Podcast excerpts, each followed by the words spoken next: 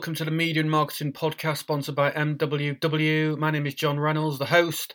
Later in the show, we got a little interview with a new Channel 4 chief exec, Alex Mahon, who we caught up with last week at an Advertising Association event. And we asked her about a possible move out of London. She also talked about her policy towards sexual harassment and her love of journalists.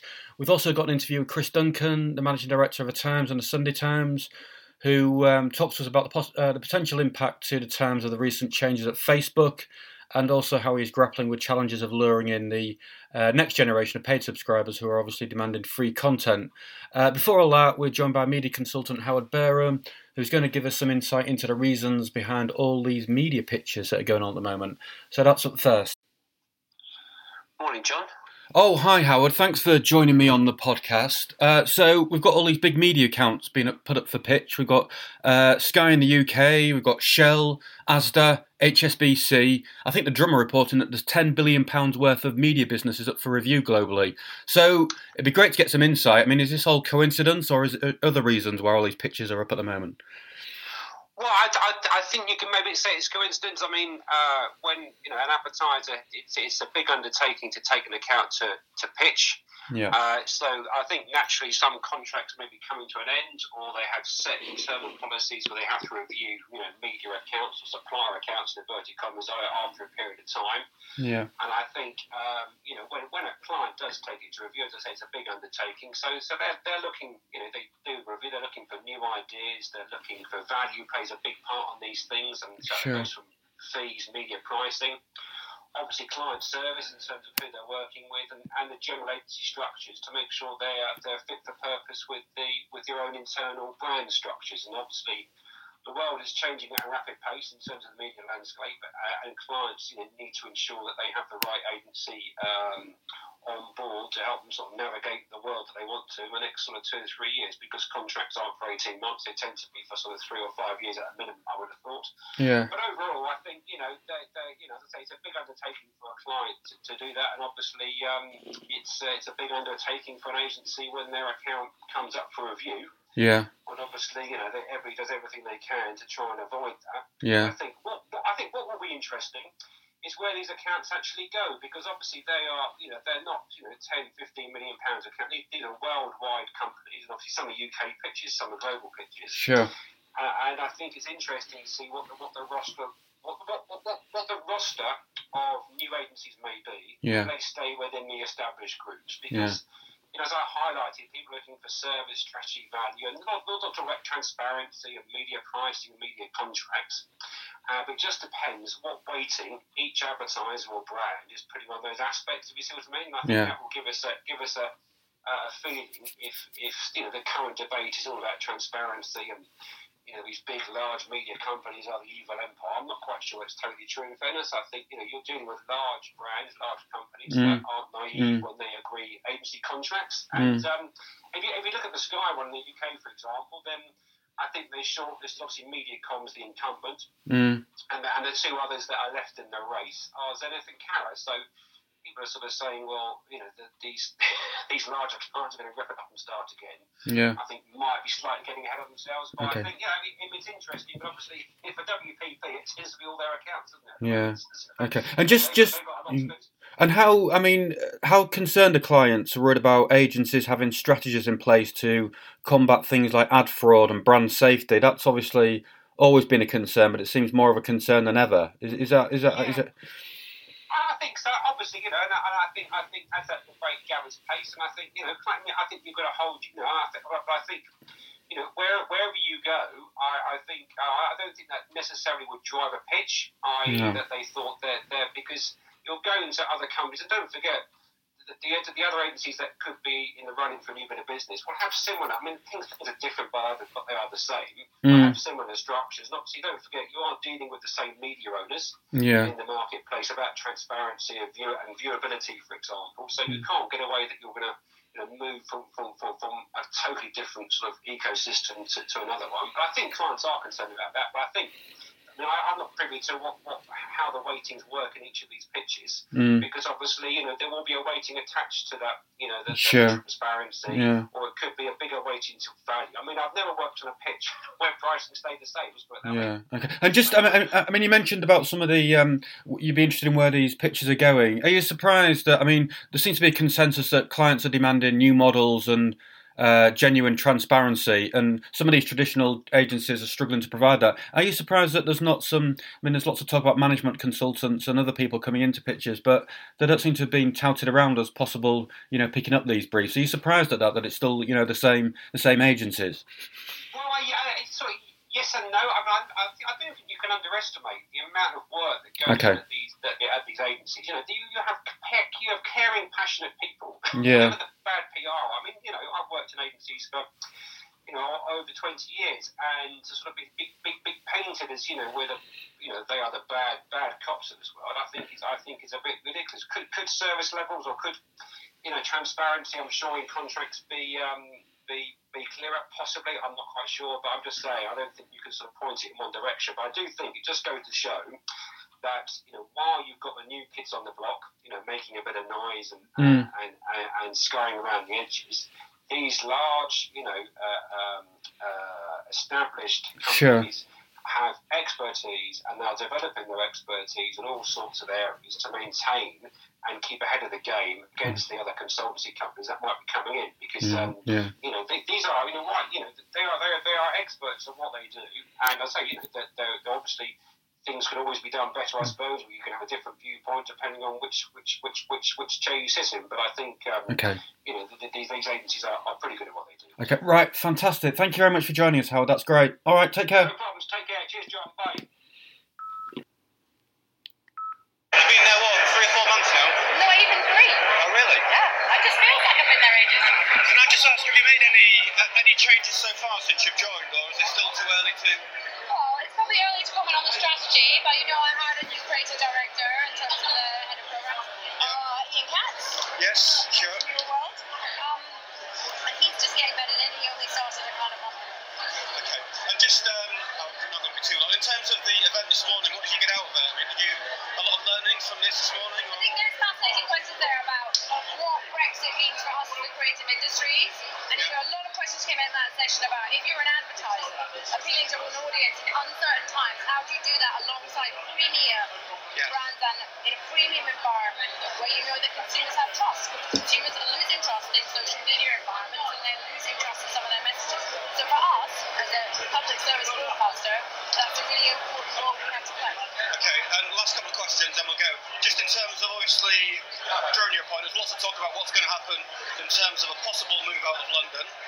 Is it fair to say that obviously your predecessor, David Abraham, was loath to move the business at all out of London? I think he said that something like 75% of the staff would quit, the, uh, would quit Channel 4. Is it fair to say that you've got a different approach and you're more open to talk to government about moving parts of the business or even the entire business outside of London? Out of London, sorry. Serve all of Britain, all the nations, all the regions, and that's what I said on stage. It's our job to represent everywhere from Bristol to Birmingham, and to do that for the viewer. And that's an important question for us in terms of how we spend our money, how we cast things on screen, how we source them, and, how we raise those opinions internally. So those are all important questions for us, but the sort of discussion about that is ongoing. Okay, so you, you've spoken to the new culture secretary, Matt Hancock, about this, have you? Well, I know Matt. Was Oh yeah, past sure, before. sure, yeah, okay. So you are quite open to the idea of moving to, to Birmingham or Manchester? We're open to doing what Channel 4's remit is, which is about contributing to the whole of the nation and the whole of the region. Now, one more question now, okay. I'm sorry, it's horrible these journalists, aren't they? In terms, I love journalism.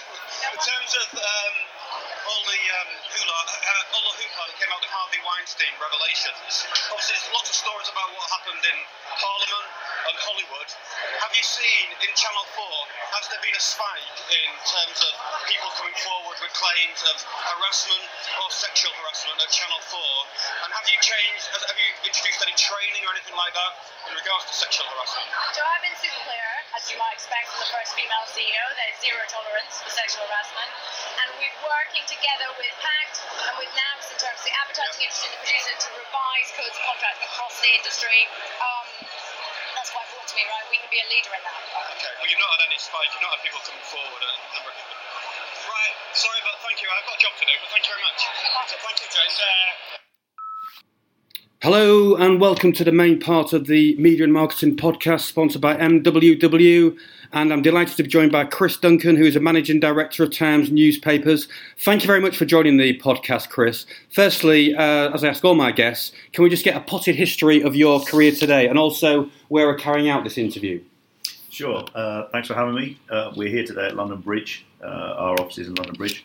Um, my name's Chris Duncan. I guess uh, my potted history would be uh, did a stint in uh, Australia with American Express. Yeah. Uh, ran a publishing uh, CRM company for uh, maybe ten years, uh, building subscriber systems for publishers.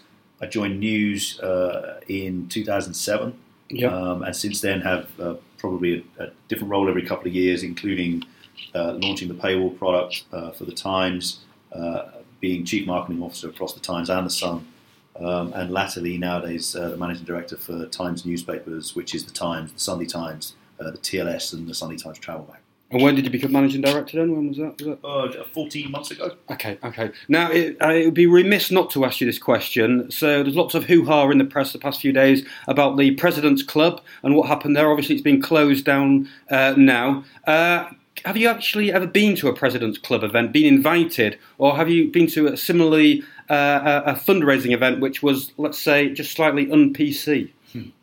Uh, I can categorically say I've never been to a President's Club event. Um, I should congratulate the FT on the story, uh, Yeah. by the way, which is it's a great story.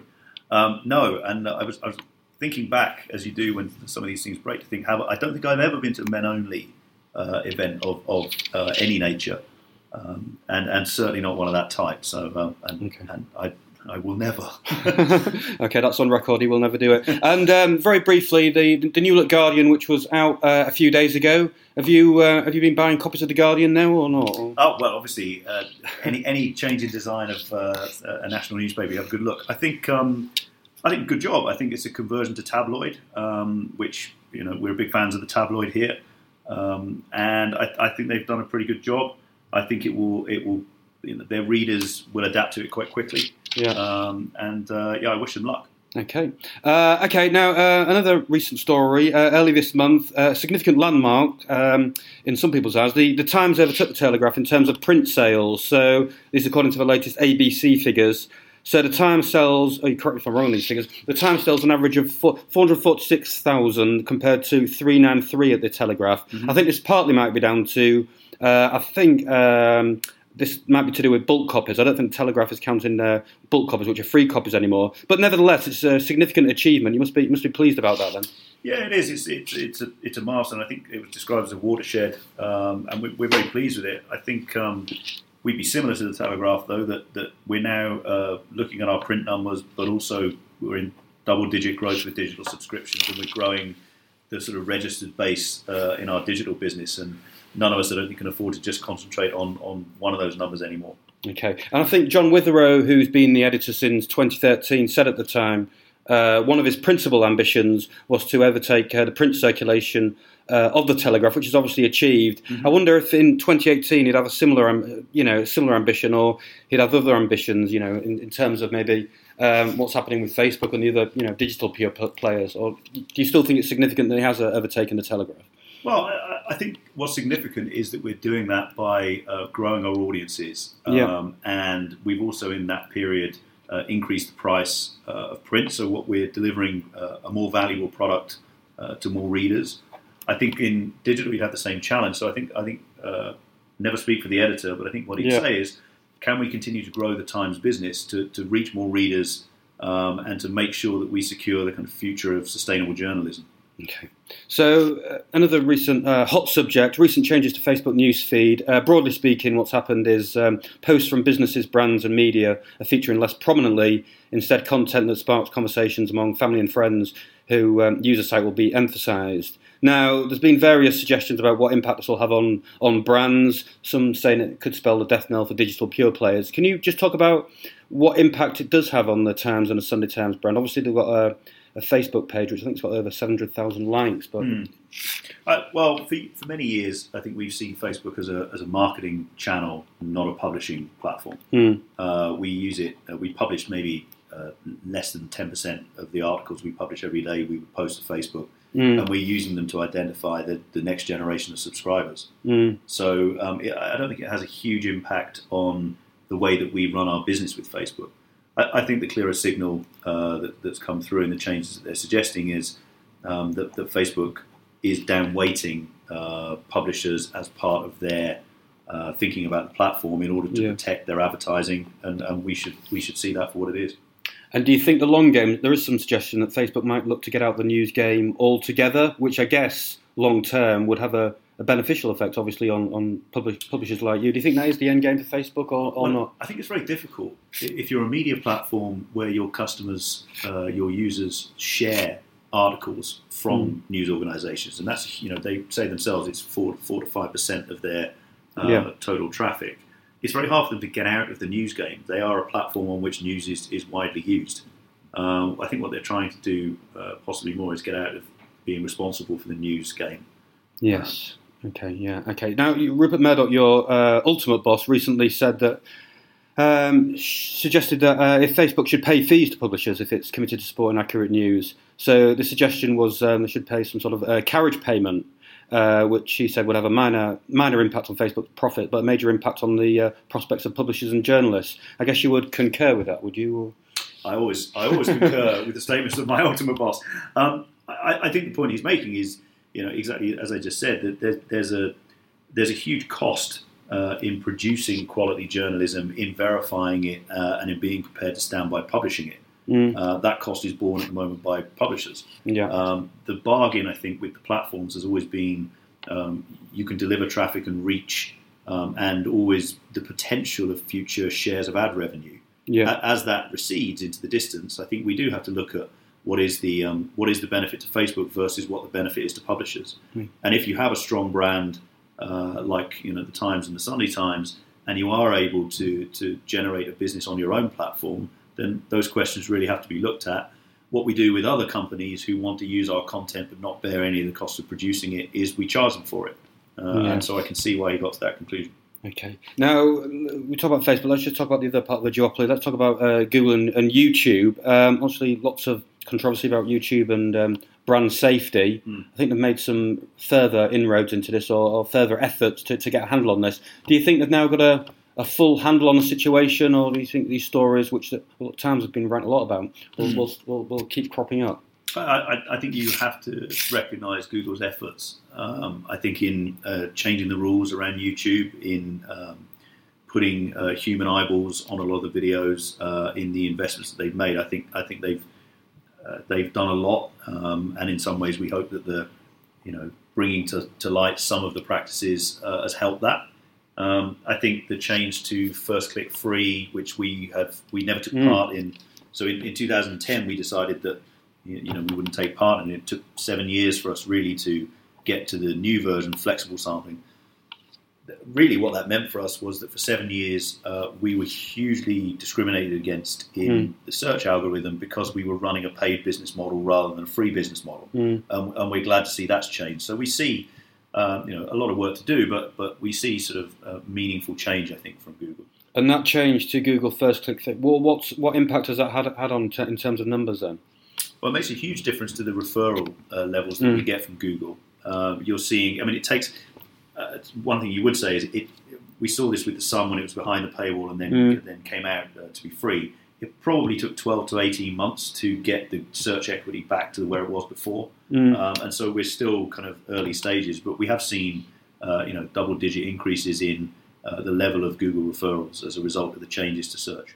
When did they make those changes? And that was the end of last year, was it? I think. Yeah, I, I Okay. want to say in October. Okay, and just on on the brand safety issue, as I mentioned, the Times has has uh, you know uh, published a, number of stories, led the way in this in some respects, and obviously part of your um, your your job is to have a relationship with Google. Does that impact that at all? So on the one hand, you've got editorial giving them a, a bit of a kick in, and then you've got to have relationships with Google. Do, do you, are you minded sometimes to say to editorial, "Can you calm these stories down?" Maybe. Or, no, no. I mean, we keep the two things very separate. Um, quite, quite often, actually, I see the stories uh, at the same time Google does. Oh, okay. Um, and, and you know, our commercial relationship with Google is based on uh, you know standard business practices. We deal with uh, them a lot. Um, they're a partner for us in the advertising side of the business and the publishing side. It's it's it's I think been well handled on both sides. Okay. Uh, now let's just take a step back. I mentioned the, the print circulation of the Times. Uh, can we get some numbers in terms of the, the website and the tablet? From my understanding, and correct me if I'm wrong, Mm. so how, occasionally I do do a bit of work for the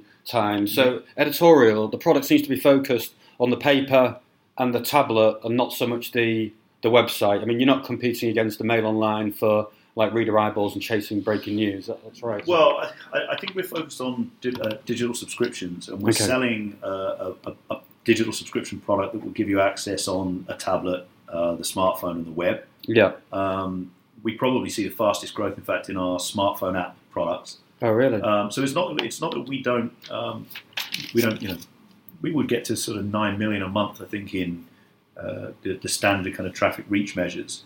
I think the difference between us and the mail is, uh, you know, we're we're uh, super serving a group of readers Mm. um, who are going to come back to us every day and read, um, you know, for maybe forty-five minutes.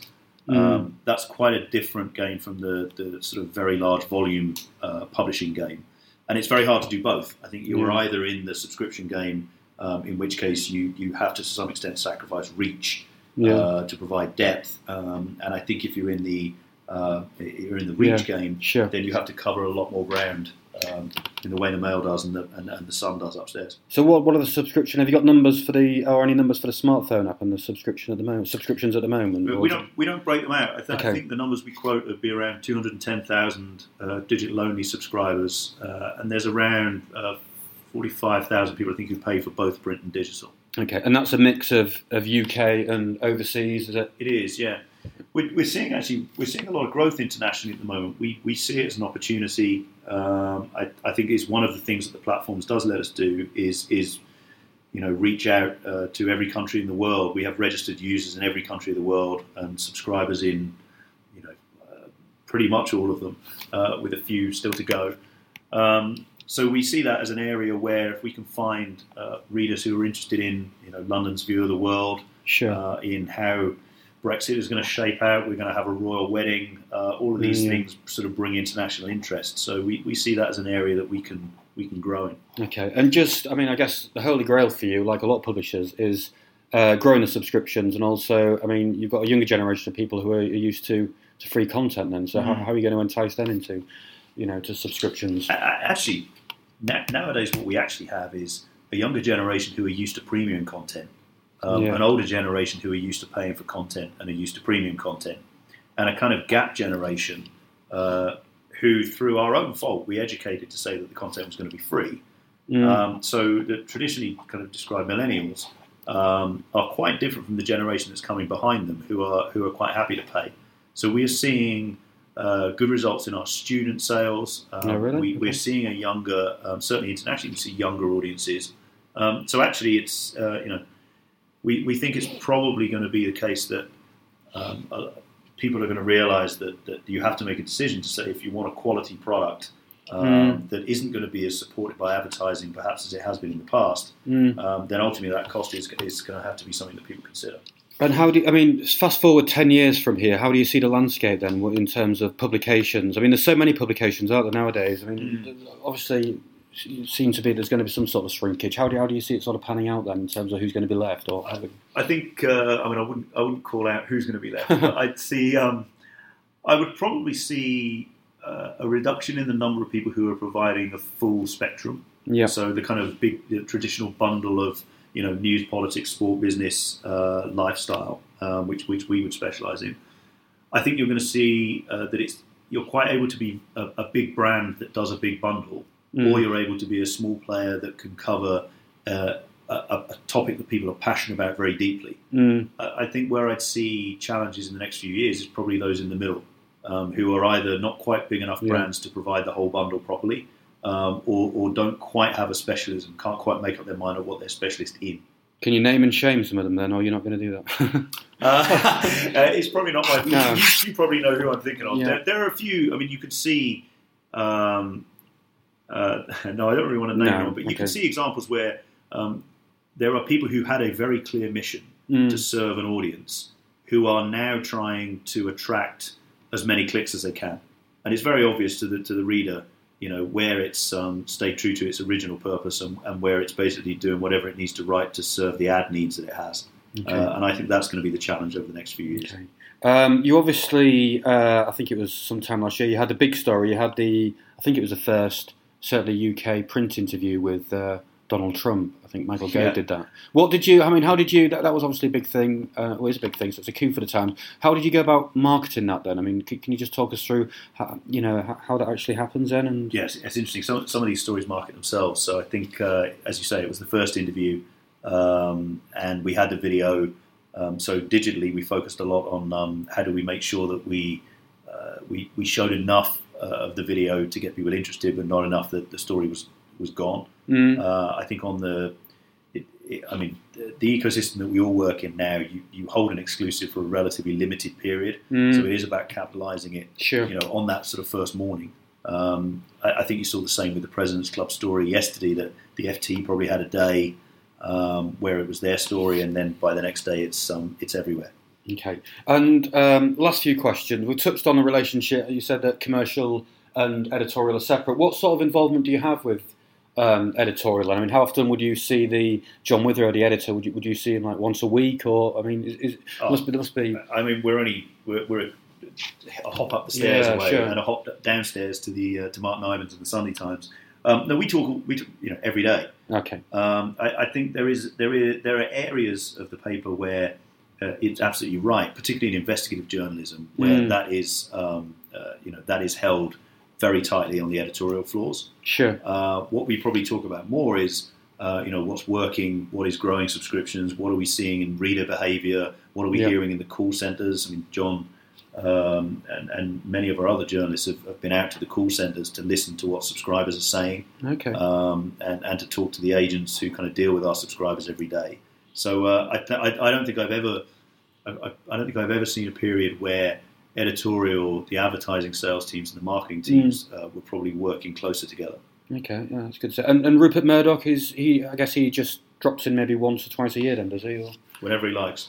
I'm not going to get much more out of you. Okay, and, outside of the, the Times, obviously, um, a lot of the listeners uh, work in advertising and uh, uh, media agencies. Mm. There's lots of uh, discussion about media agencies. A lot of UK chief execs have, have departed recently. Um, there's lots of issues around transparency on media agencies and whether they've lost their way. I mean, do you think they need a, a fundamental revolution in media media agencies on what they do? They seem to be getting it from all sides at the moment.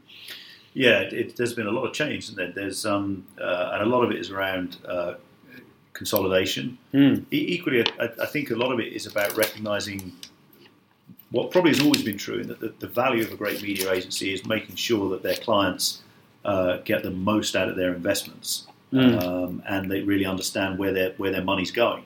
Uh, I think there's probably been a period in digital where it, it, it was less clear, uh, perhaps where clients were uh, less interested, um, and media agencies perhaps uh, you know were, were less sure. Mm. Um, and all of those things will change. I think um, you, you know you've seen clients uh, increasingly sort of demanding of their agencies that there is that level of transparency, and you know when when when the ad money demands it, usually the media agency uh, will follow.